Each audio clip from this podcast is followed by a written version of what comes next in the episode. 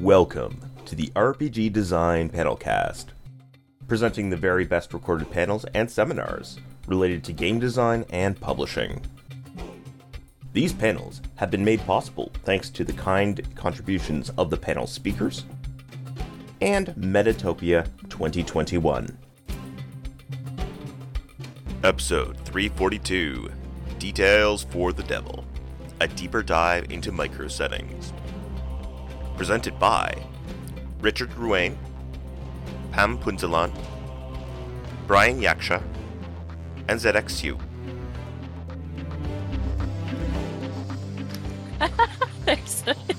Hi, I'm Pam Punzalan, and I'm on the panel, well, the rehash panel for Devils for the Details for the Devil, a deeper dive into micro settings. I think some of you might be aware that we were here last year, and we're gonna kind of dig well deeper into things, I suppose. So I'm again Pam Punzalan at the Dovetailer on Twitter. I am a queer Filipina based in Manila, doing design, editing, sensitivity reading, cultural consultancy, and a lot of community work. I'm also hashtag RPGC, proud to say so. I just have a lot of projects, thankfully. So I'll go into them some other time. But Richard, since you just got back, hello. Please introduce yourself. Hey, I'm Richard Ruane, and I am sorry I had to run to to get something at the door. My pronouns are he, him, and uh, I'm the creator of Barrow Keep and Dark Designs and Verdigris, and uh, the upcoming Enoch's Wake, and the soon to hit to Kickstarter Moonlight on Roseville Beach. I am at R A R R underscore R O O on Twitter. My name is Brian Yaksha. I live in Brooklyn. My pronouns are he and they. Uh, I've done work on Raquel, Best Left Buried, Brinkwood, Wormskin, Dolmenwood, Age of Sigmar, Soulbound, Chromatic Soup, some Pathfinder stuff official. And I recently had a big Kickstarter called Academies of the Arcane for the Melsonian Arts Council. Uh, I believe I just said that I, I live in Brooklyn. I'm a rural transplant, and I really, really want to get out of the coffin of an apartment I've been stuck within for almost two years straight. Um, hi, I'm ZXU. I am a writer, designer, translator, editor from Politics in Malaysia. Uh, yeah, so RPGC like Pam. With uh, the Artist Mun Kao, my current RPG project is called The Thousand Thousand Islands, which is a series of basically micro setting zines. And we're making our first book, and it will be on Kickstarter like really soon. So, Reach of the Roach God, check it out.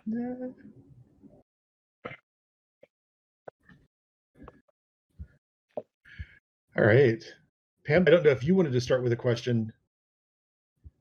I had like crazy number of questions just here, but you know, we, we definitely want to catch up a little bit, like sort of review what we did last year.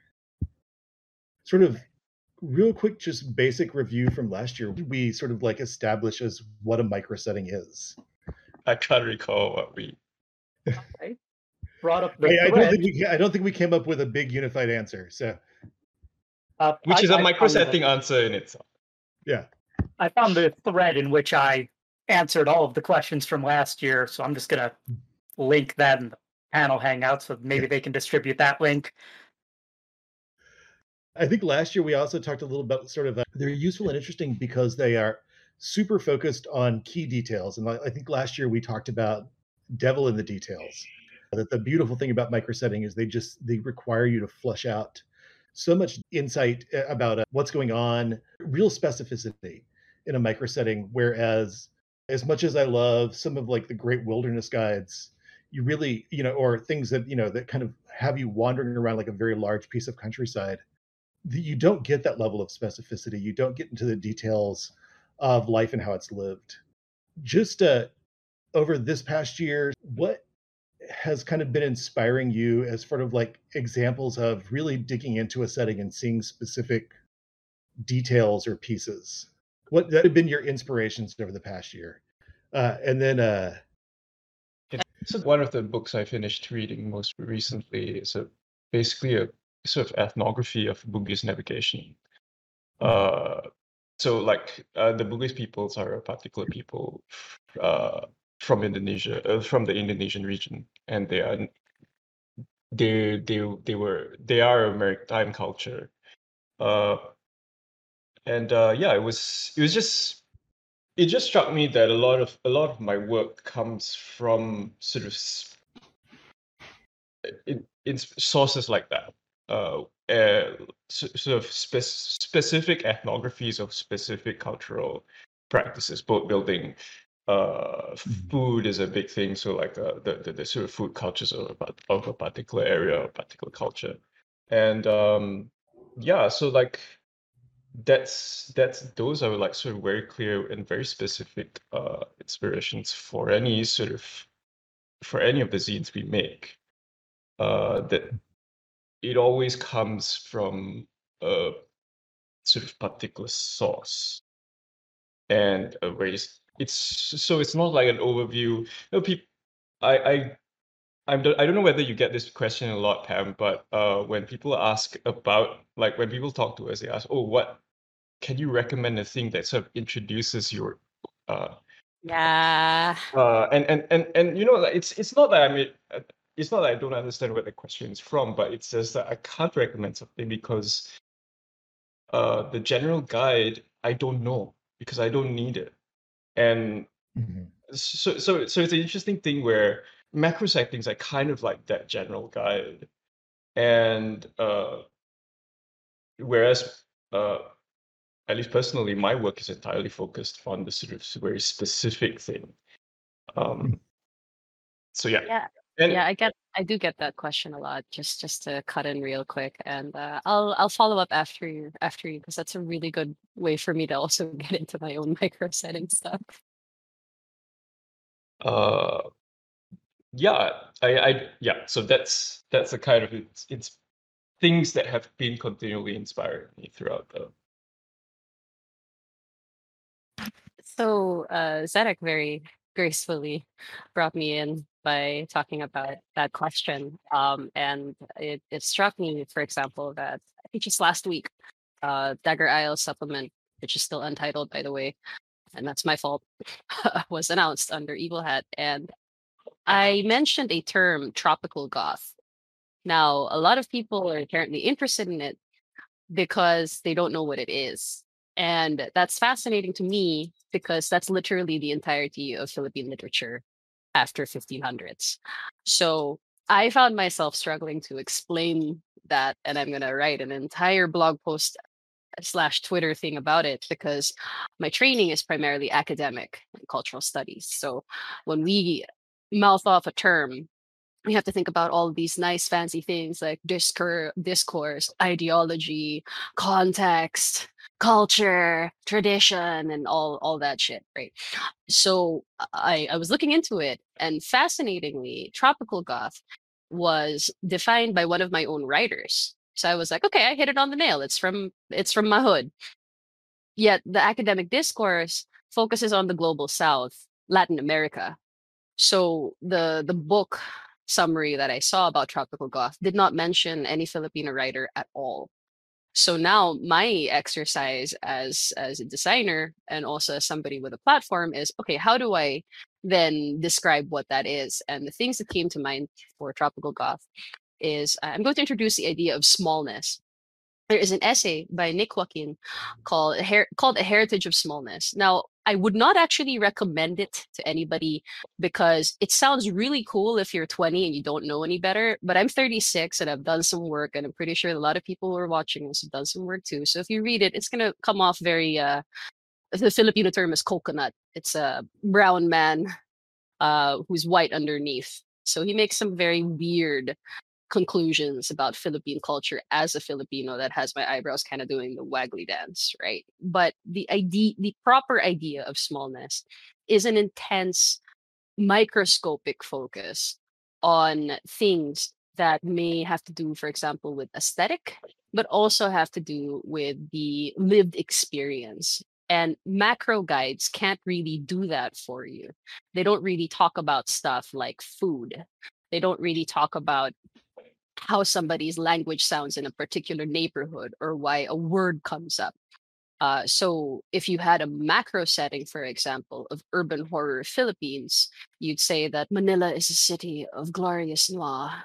Strange things happen in the dark. And then you'd add a lot of interesting um, slogans, I guess, and you'd be able to mouth that off real quick for people to get a general idea of what they're getting into so they can go, okay, I like this book. Great, let's try it. On the other hand, a micro setting would delve deeper into what makes us a noir city. And the chilling example that I have for all of you this evening on your end and morning on mine is Did you know that the word salvage in English parlance for Filipinos has a different meaning than the rest of you? So most of you guys will think salvage, you salvage equipment, you put something back together, you go through a scrapyard and you figure things out.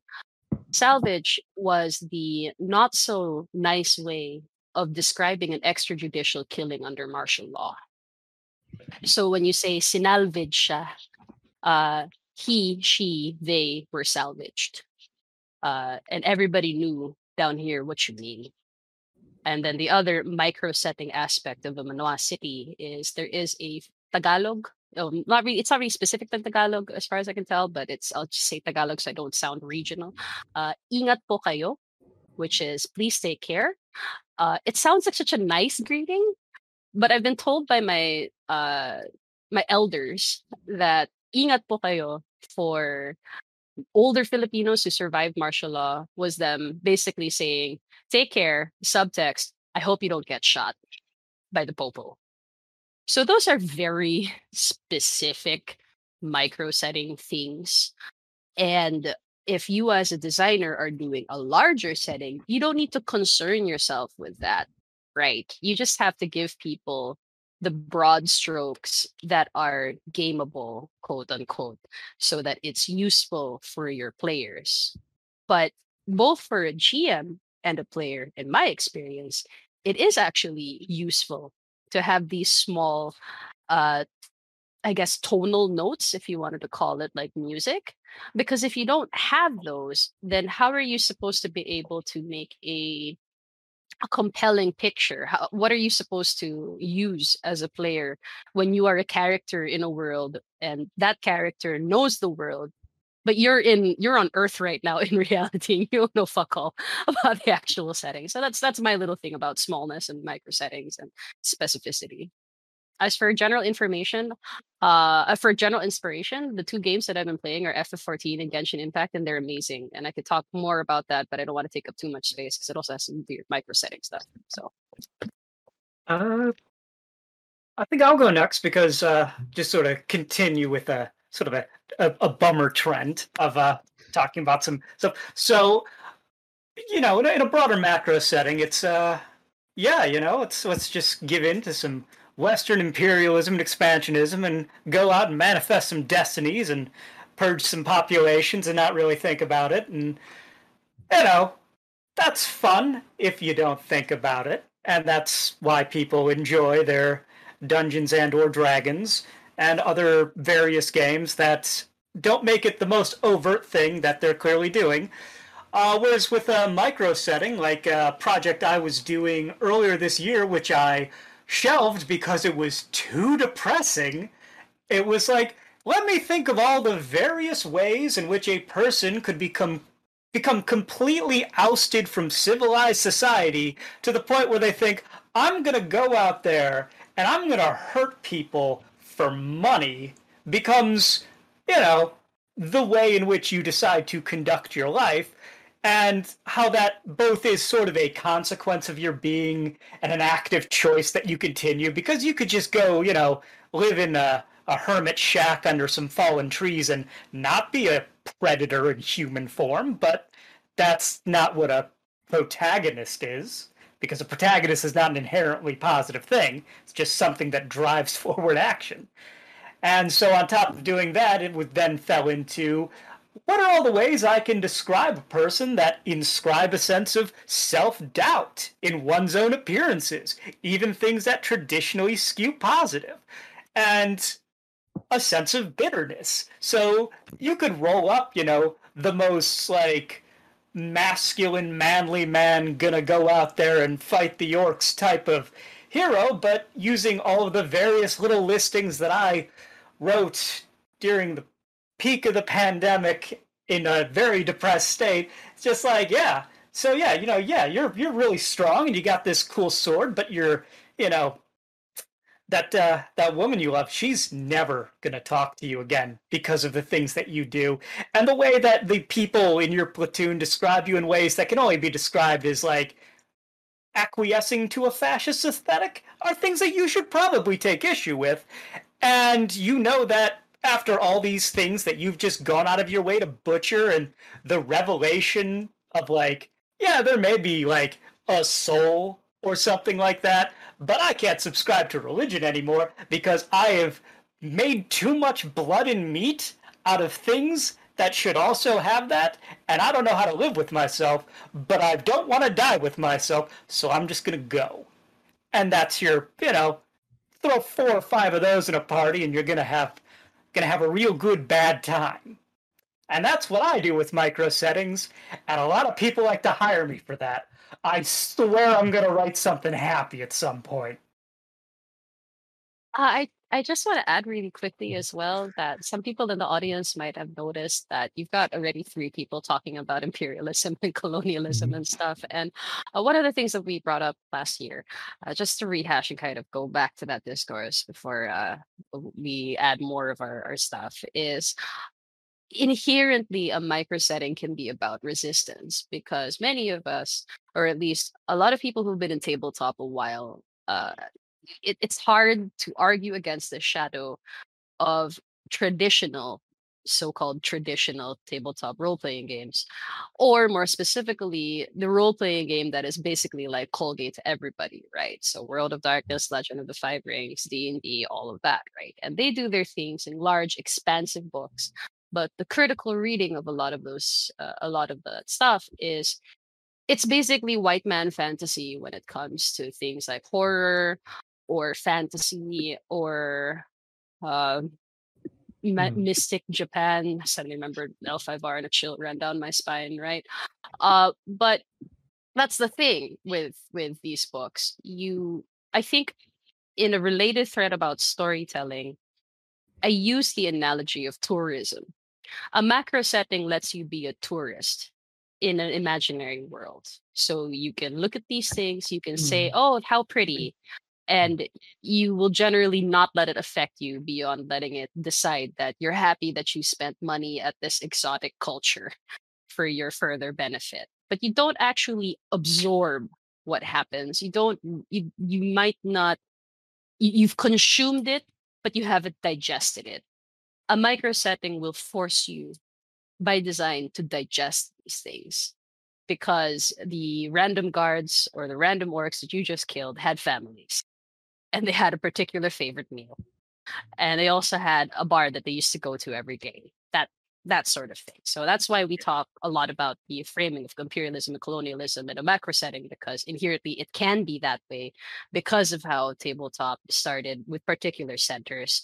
And these days micro settings can be i say can be and maybe a form of resistance because this does not always hold true. It just so happens that many of us designers in this space do that uh, whether we know it or not at times or we do it deliberately i don't know Uh, So I, I can I can I sort of jump in and sort of tack on to what Pam was Please saying do, because yeah. it, it, it, it, it it's something that occurred occurred to me recently uh, through conversations with other people specifically. Uh, so I was on I was on James Holloway's Monster Man podcast. So it's a podcast uh, focused on discussing monsters and interesting things about monsters. And Mhm. uh, he got me to pick a particular monster, and I picked animals.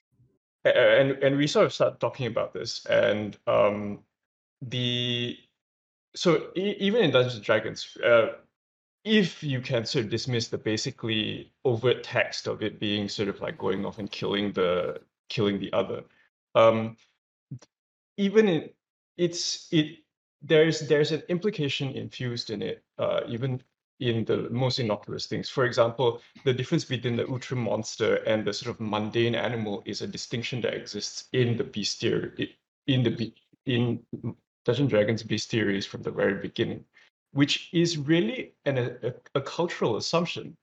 Uh, because if, if you if you think about sort of folklore and and animal the the role of the animal in, in many many folkloric uh, traditions, uh, they are hardly mundane.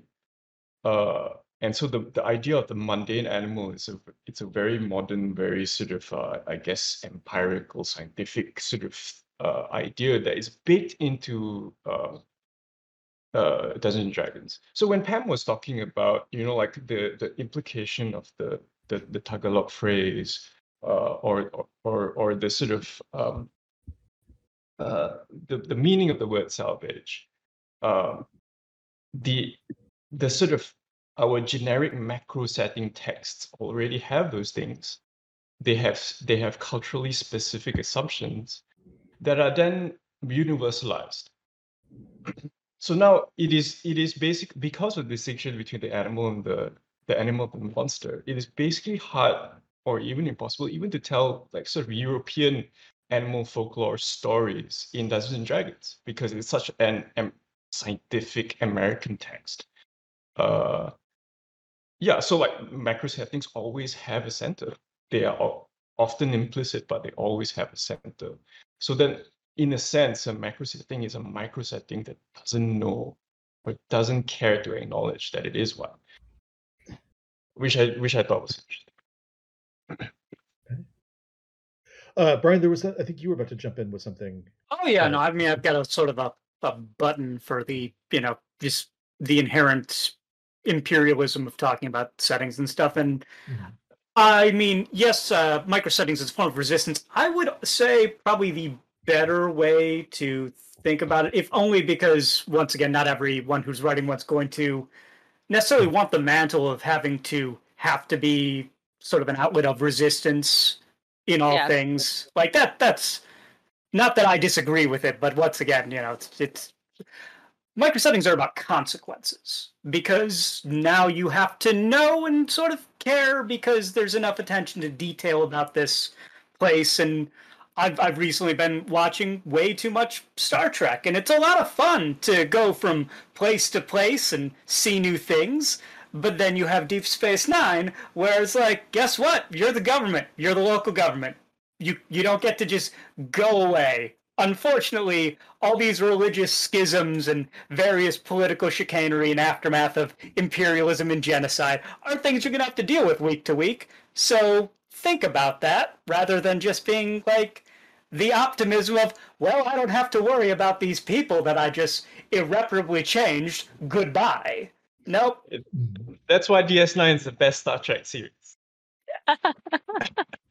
um, I, I like I, I sorry for talking so long, uh, so no, long, no, but no, um, uh, we, we were sort of touch, talking about imperialism specifically. So something that we were doing with internally with, with uh, Thousand Thousand Islands. One of our internal sort of design documents is basically there are no white people here. Uh, there are no analogies to white people or or the or the power of the European conquistador. Um, mm-hmm. And it was important for us to have that because uh, our project is it's intrinsically a, an exercise in recentering. Uh, because Southeast Asia is, by definition, by its own name, a periphery. Uh, it's a term that was given to us by Americans. Um,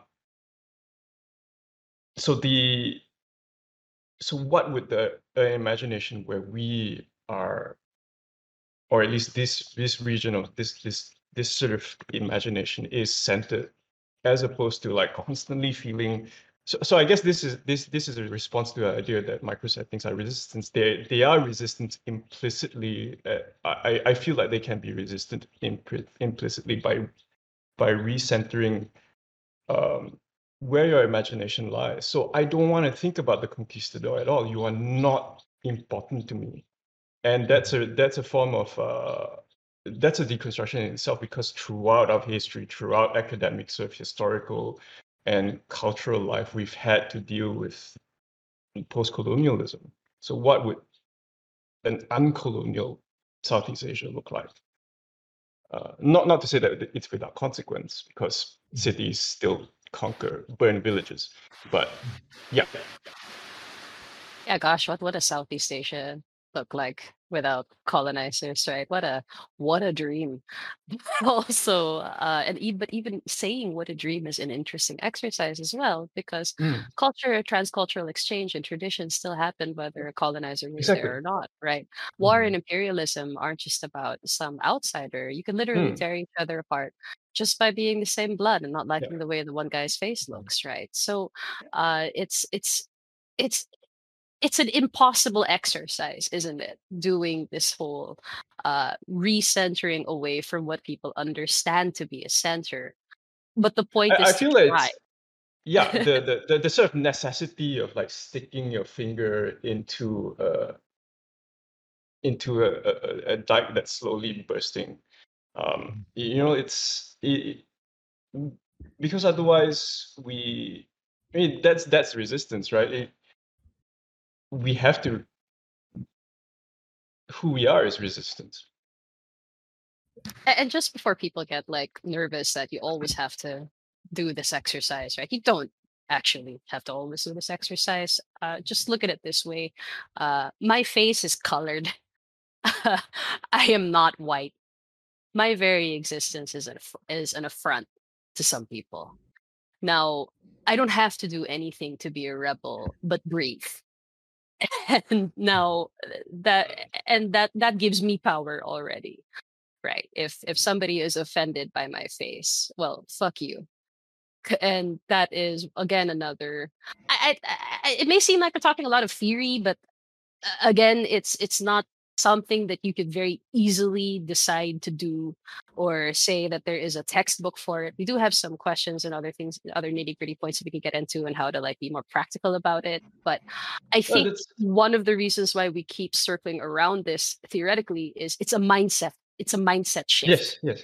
Yeah. right. And if you don't change your mentality about it you won't really be able to effectively design a micro setting where you will make as brian said things matter to people where consequences are heavier where the dice uh, dice rolls are going to hurt more not just because of the results but because of what it's going to do to these fictional people and where agency is uh where you will feel the weight of agency right so it, Yeah. a mindset shift Mhm. right you, you have to be in a paradigm where someone's choice to actively perform violence needs to be something that uh, nobody wakes up in the morning originally for the first time and says i'm going to go commit a war crime.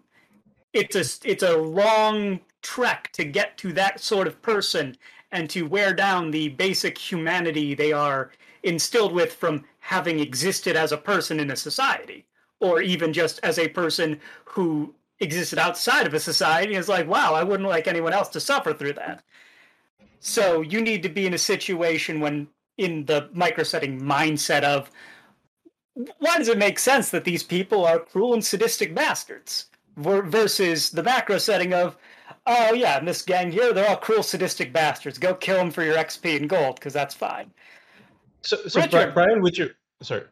oh, no please So, I'm sorry. I'm sorry to No, jump. no, no, I no. just hopped out of coffee. Uh, would, would, uh, Brian, would you would you then sort of di- um, characterize microsetting writing as a kind of basically giving a full a full personhood to whatever you're writing about? Because it, you, Oh, I really like that. Um, Brian, yeah, Yeah, I, I would say that that's certainly a, a decent way of putting it. I would say it's at the very least instilling a sense of personal empathy and integrity into that what you're writing about. Like I've I've long used as the example whenever I'm just getting really angry about someone who has written a really adequate but not great thing for a game, and it's just like, congrats, you wrote a hundred things about rivers, but I don't care about this because this is just the generic river. Oh, there's a fish in it. Cool. If you made it about one river and you made me care about this one river, you could have all that same information in there, but you'd be really celebrating something. And I'd be like, I love this. I don't care for the name of this river or where they placed it, but I will use this because they've shown me why I should care about it. And I feel like that's certainly the fiction writing aspect of this that gets lost a lot in the game design aspect of this. Richard, what are your thoughts on micro settings? Because still in the introduction phase. um, I think we're well past an introduction phase. I feel I feel like we're we're we're at like two graduate courses in. Uh, uh, which is fantastic because you know um, Yeah. I think the the thing I, I I have really loved since last year about micro settings, and it was something that that Pam said in kind of prep discussions, is that you you uh, and I think this this plays also into imperialism, but you also don't see queerness in a macro setting because queerness happens too specifically on too small a level uh, for macro settings to adequately really pick up. Uh, yeah. like you, you there's just there's if there's millions of people uh there's you're just not going to get the specificity of people's lives um and Yeah. I'm I'm just my brain went the- the few those- times those I've seen it. effects of imperialism yeah Yeah. yeah it- it um, feels disingenuous almost when it's on Right. that macro scale scale because it's just like yes but you could tell me more Yeah, Yeah, I, I will. I will. I will say really quickly that one of the works that I did, uh, I can't help it. I'm queer. I'm queer as a rainbow, right? So of course I'm going to put it into any setting mhm. uh, that I'm hired to do, right? And uh, um, it was interesting to have my editor say, uh, "You probably need to cut this section down," and I'm like, "How do I cut no. this section down?" I, know, I, I wish I could, right? Uh, So- and yet, oh, sorry, Brian, go ahead. Oh, no, I'm just gonna sorry for interrupting you richard there's there's a tiny bit of chat lag so every time i interrupted you it was just like Oh, let me no, no. fill this space but but yeah, like um, I was gonna say uh, as the last note for me for now. Uh, interestingly, when when my partner and I are deciding Nabithem, you won't really get a lot of things that explicitly say that the setting is queer, but you'll absolutely know it's fucking gay when you read it, right? So there's there's that because that's also because the oh go ahead, Senate. S- sorry uh, and because and it's something i think about a lot not not as a que- queer person uh, myself but sort of like trying to write uh settings where queerness is not queer in the literal sense uh where it is your people here this is how people live and if you come to that place if if you go to that place you deal with it because um yeah, the, the, the, imperial mindset is like uh, conquistadors going to any place in the world and thinking that their ducats will mean anything. Um, and yeah, you want to you want to write a place where you know like straightness has no meaning, or is itself queer. Uh, and that's what that's what a microsetting can can implicitly do if you if you do it right. So I do have a question, kind of comboing a question from the audience and one that I had had myself. I think there's when players become focused on a, or when you introduce players to your micro setting, because you know we're writing games, um, and at some point we will lose control of who who's going to be in them. So when players get introduced to a micro setting, how do you hook them in and make them want to engage with that micro setting? I feel like D and D especially created a culture where even when you have a ton of world detail and you drill down into like the five cool villages in the Forgotten Realms or Greyhawk or whatever, uh, everybody's all about leaving. Like I'm getting the hell out of here. Um, how do you hook them to stay and engage with a micro setting? uh i i can take this because i i wrote a Mhm. thing about that actually uh one random tables everyone likes a random table That they're fun. They can instill a sense of existing within the setting and be like hey this is my gimmick. And gimmicks get a lot of bad press but gimmicks are fun. Everyone likes a gimmick. You just don't have a ton of them at the same time. Uh, i would say also it's a matter of instilling a sense of tone. So i wrote this uh, article back when i was actively working on my raquel stuff of here's all of these randomizers to determine exactly why nobody liked you where you're from and why you are exiled to this terrible northern hinterland and the key facet of this is this backstory of a lived in life literally only matters if you decide it matters because nobody knows you here. So Mhm. a lot of games, you know, it's, it's the power fantasy of you are, you know, the, the big damn hero who's got the way too impractical broadsword that's going to cleave people in half. But having a setting that says you don't matter in any broad scale, you matter as much as you choose to matter and choose to make other people want you to matter is sort of, I, I would say it's a very freeing thing because now the players have the active goal of I want to control my own narrative and have people like me or believe this about me rather than I'm going to go do the good stuff and be a hero for it. So getting players invested by selling them the specifics of the tone of what it is they're now sort of ensconced within is so very rarely done in macro settings. I feel like the only time I've ever seen it done right is uh the old box set for Dark Sun where here are six little scenarios that uh, your players depending on their class can start in. Guess what? 10 minutes in it doesn't matter. You're a slave, you're thrown in the blood pits, get to fight yeah. and get to kill and you're a prisoner. And it's like, okay. But other than that, you know, most of it's just like yeah, you you can do miracles and crap at level one. So. You lose that scale of yeah that scale of scope, and that can botch tone. Mm-hmm. I feel like there was an answer somewhere in there. I'm gonna have some more water. uh, I think that how I get my players invested is it's more just figuring out, for example, what details in their character sheet and background and what they add in and kind of digging in on that and offering small hooks is how I tend to do it. I'm currently playtesting a game that is uh, urban horror because uh, it's it's been my preoccupation for the past five six years putting this thing into a original system and the by design it is a scaffold so a macro setting that has a lot of small parts that people can focus on. So I have this entire section where, as a table, you decide the kind of theme that you want. And that is already starting investment early because that way people are like, okay, that sounds kind of cool. Let's do this. So some of the themes that I included in my urban horror were do you want a family legacy story where all of you guys mm-hmm. come from hunter clans and you don't only have to kill demons, you also have to deal with your tita who tells you you're fat every time you go have Christmas dinner.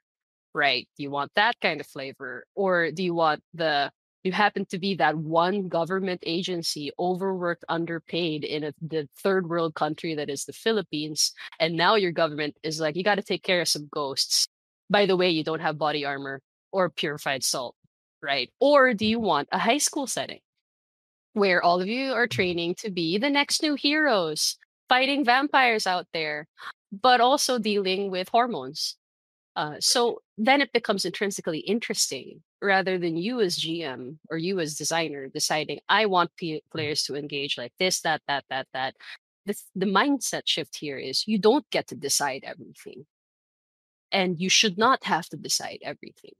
So if you a lot of folks come to me came to me before saying how do i get my players engaged? And my number one question to them was uh, how much are you letting them be engaged? Mm-hmm. like are you throwing an episode at them over and over again and having them react to it? Or are you asking them how is your character feeling right now?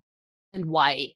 Because that is also another gm tool that i wanted to bring up uh, a lot of mm-hmm. us because we like telling stories or presenting a world will say your characters are feeling like this right now in the face of like a many-eyed creature but are you sure that everybody's going to feel that way do you have to be that certain about it you mm-hmm. could simply present it and describe what it looks like right and let your players decide how it is and respond accordingly i have sort of a oh sorry I've, I've small counterpoint slash caveat to that. I've actually found that telling rather than showing and leading because we we you know specifically in the west just it's it's show don't tell and obviously this is a little bit different than what you're saying i have found it is so much more freeing to say this is marty you know him he's a dick. He has Yeah, always been a too. dick, and it's just like you don't need to be like I, you know, like wow, why's this guy being a dick to me? I, I thought I was gonna come in here and be his friend, but you know, he's Yeah. just Marty is like, ah, what are you doing? He's like, fuck you, Marty. You still owe me money, and now it's just like I will lean into that because Marty is a dick who would still owe you money. So you know, that's that's The- very much an aside for micro settings, more just general GMing. But yeah, if you're gonna have those intimate casts of characters with preconceived relationships, it's totally fine to be like, yeah, this is a straight up fact that you know about this person.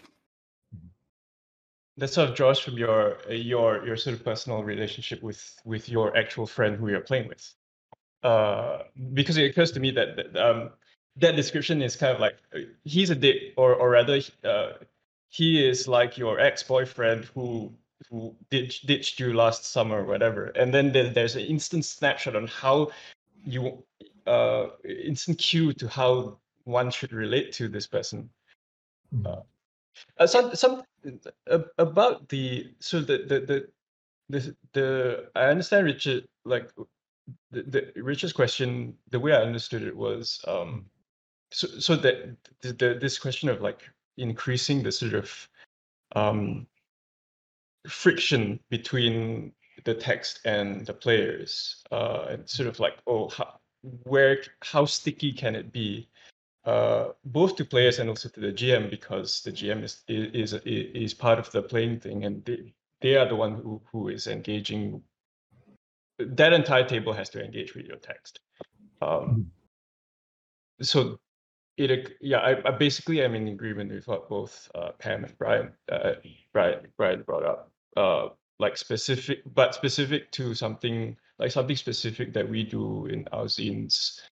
Uh, is a like how do you get people engaged in a particular place when they arrive there? And how do you get the gm interested as well this um uh, a specific thing we do is there's no universal currency.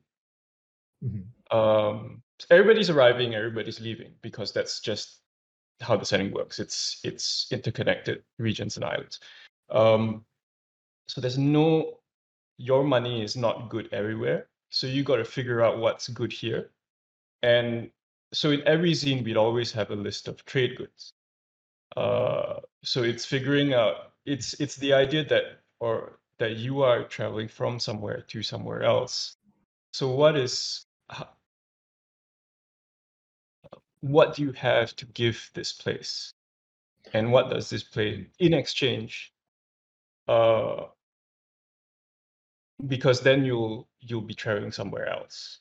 Or you might be staying but the place will change. And the place will change because of these sort of material cultures and sort of like uh so i guess that, yeah i'm i'm getting lost in my own sort of spiel here but um that's a that's a very concrete thing that we do.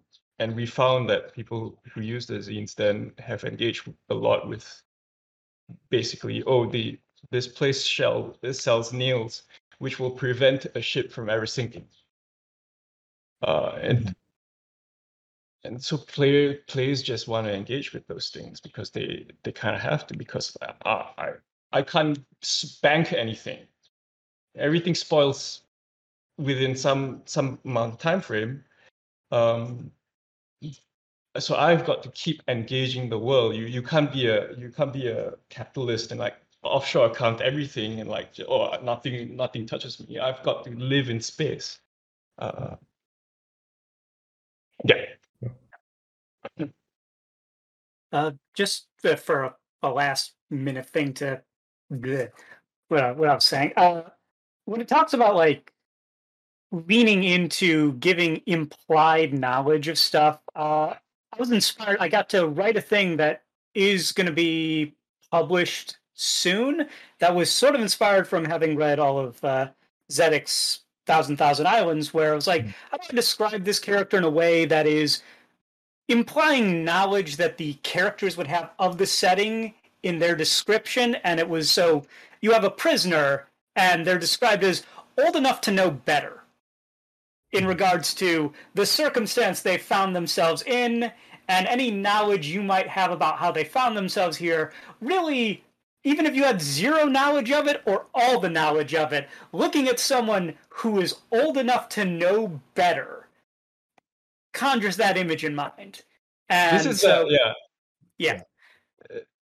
This is the writing thing of like don't be afraid of the anachronistic and uh don't be afraid of the anachronistic simile.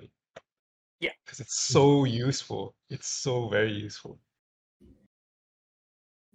I also have to say that there was a panel already about uh, asking the right questions in games. I did not watch it. I'm very sorry. I was asleep. So, I did but- not get to watch it either, and I was I was really excited for it. So yeah, but uh the my I why I brought it up because micro settings allow that conversation to happen, right? You have to pick the specific questions and you have to say those specific or not really specific descriptors, but the Mhm. descriptors that get the job done.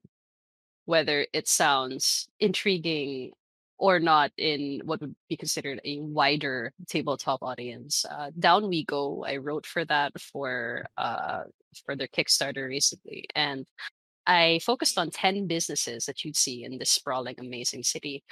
And one of the one of the exercises that I wanted to do was what are the unconventional exercise? What are the unconventional businesses that you'd run into? So I have an auction house, for example, where says Down We Go is all about dungeon delvers. You're supposed to bring back treasure and put it on a table and figure shit out from there.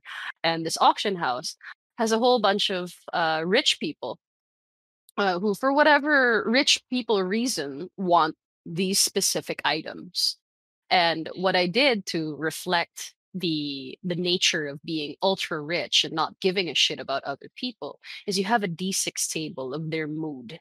So they will tell you to get this thing, and we will randomly roll to see if they will actually pay you, or if they will send goons at you, or if they will decide to pat you on the head and say "good puppy."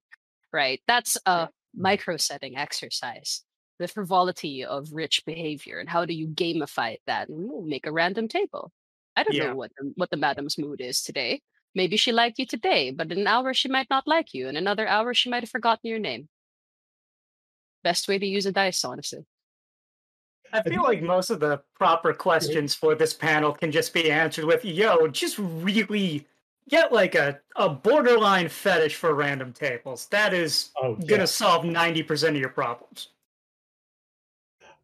so that sort of Yeah. pulls in, I think, uh, one question that we got in the chat. Uh, it that's actually ties into a second question too. Uh, first, coaching GMs to run micro setting games, and the second one is something I really want to make sure we leave time for about including factions. Um,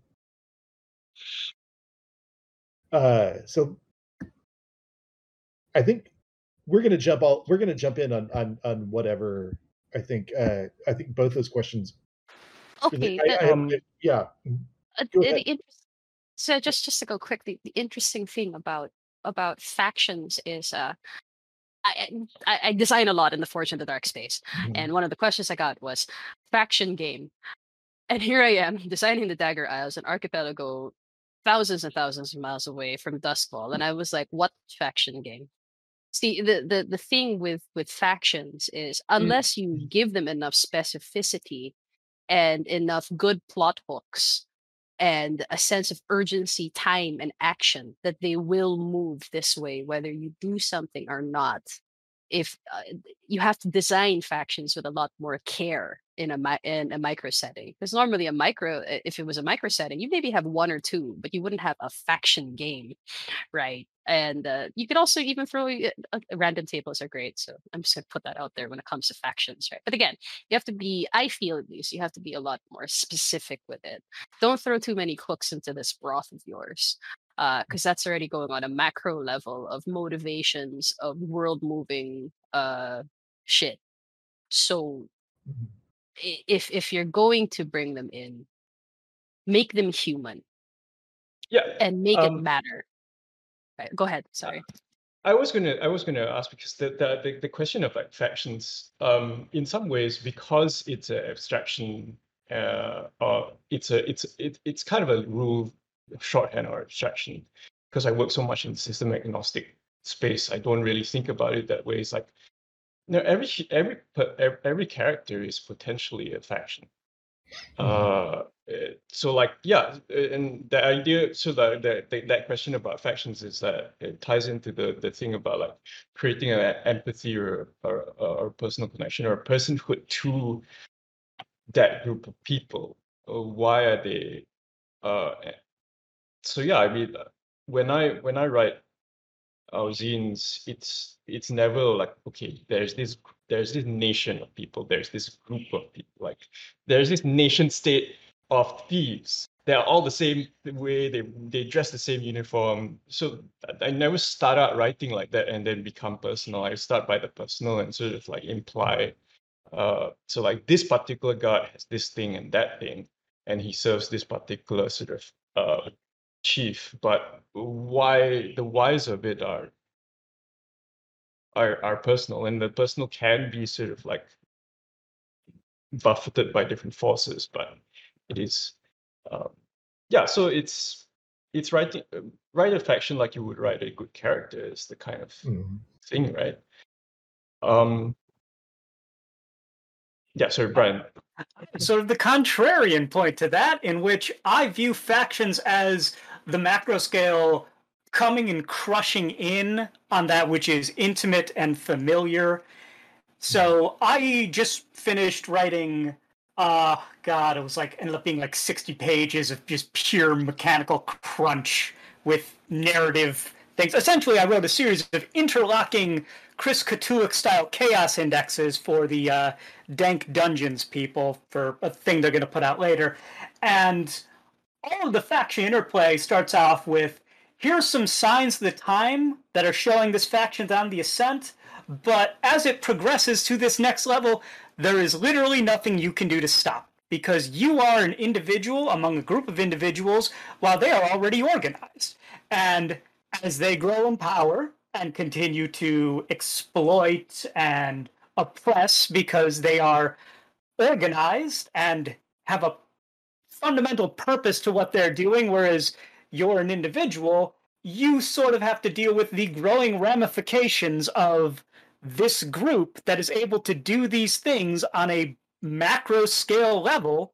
So while, yeah, you are going to care when they, like, you know, kill your your friend's horse because they think only people from our ethnic group are allowed to have horses now. So that horse has been you know, shamed by this lesser rider, so we're going to kill the rider and then we're going to kill the horse.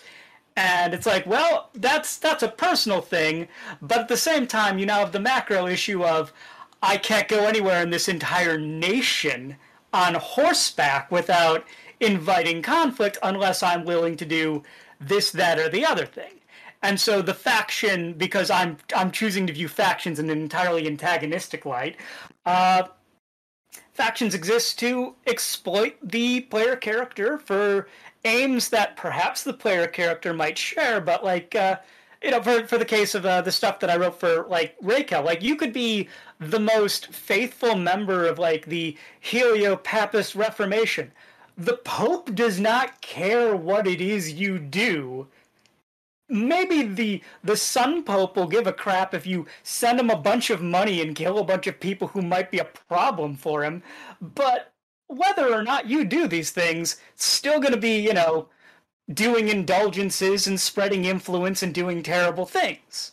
The only way you can really stop a faction, stop an idea, is to utterly denounce every part of it and then take out anyone who's willing to act on those things you've denounced and that's not something you can really easily do.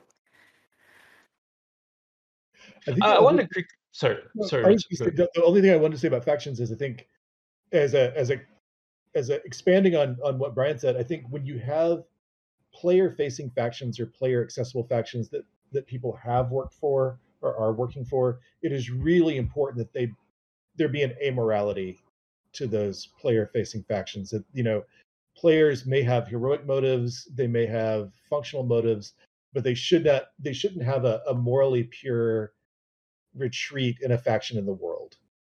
Uh, they should they should sort of know, oh, I've got these factions, and sure they have a lot of resources, but I'm gonna I'm gonna I can't just go to them and say, "Hey, it's for the best."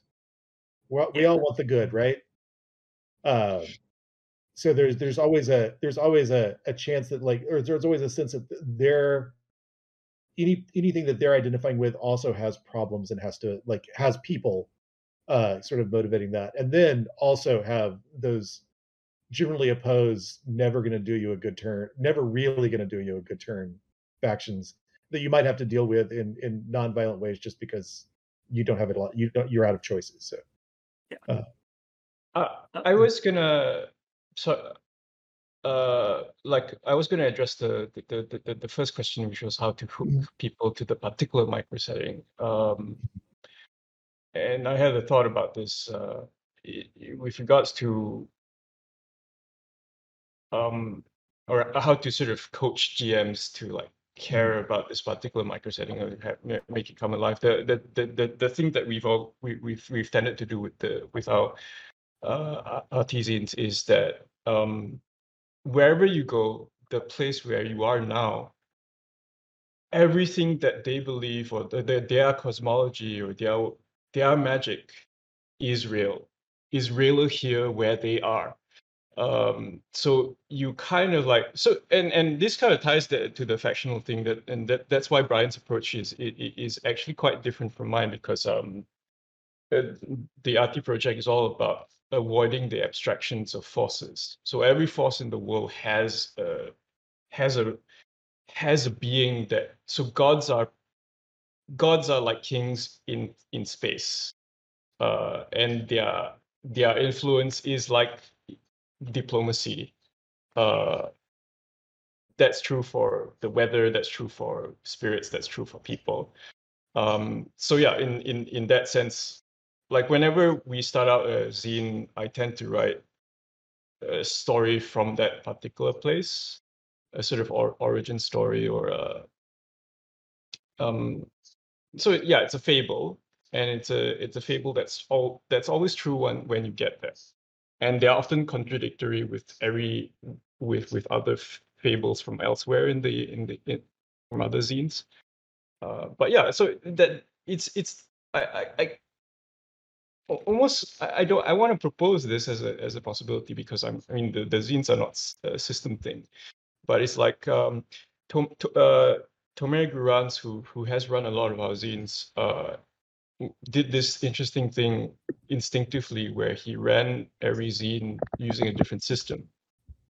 Uh, and whether or not there were people, there were characters between those those games, it's like um, you've got to deal with the specificity both in the narrative but also in the abstract rules of this particular space you're in. And that's i guess that's how you bake in a sort of engagement.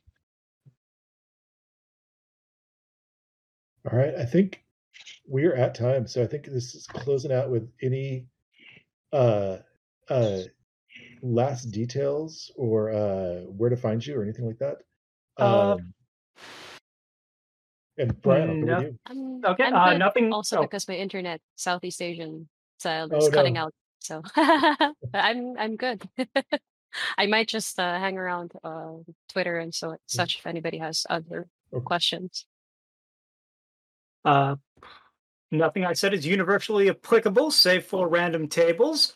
Uh, all of my work is inherently baked in with the infinite pessimism of everything everyone always wants me to write. I swear I can write happy things. And uh, Did I like also- Catlands? I did. Catlands is not happy. I've, I've, the Catlands has a content warning at the front because it's not happy. Uh, I will also be on Twitter if anyone wants to ask specific questions that I will totally 100% directly get back to you about. Uh, yeah, no, that's that's all I have to say.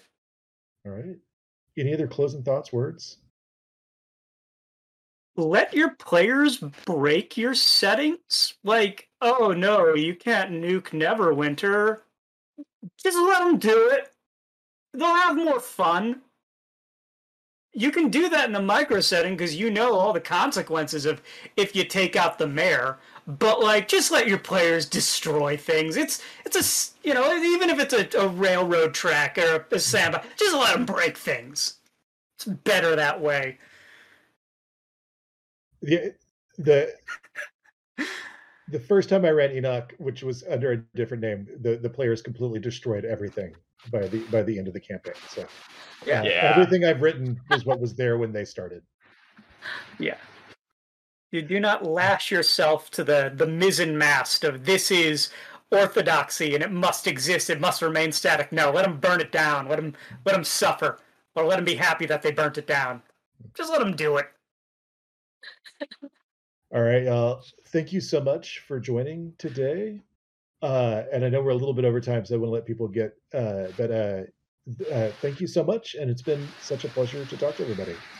Yeah. Again. Thanks, Richard. Thanks.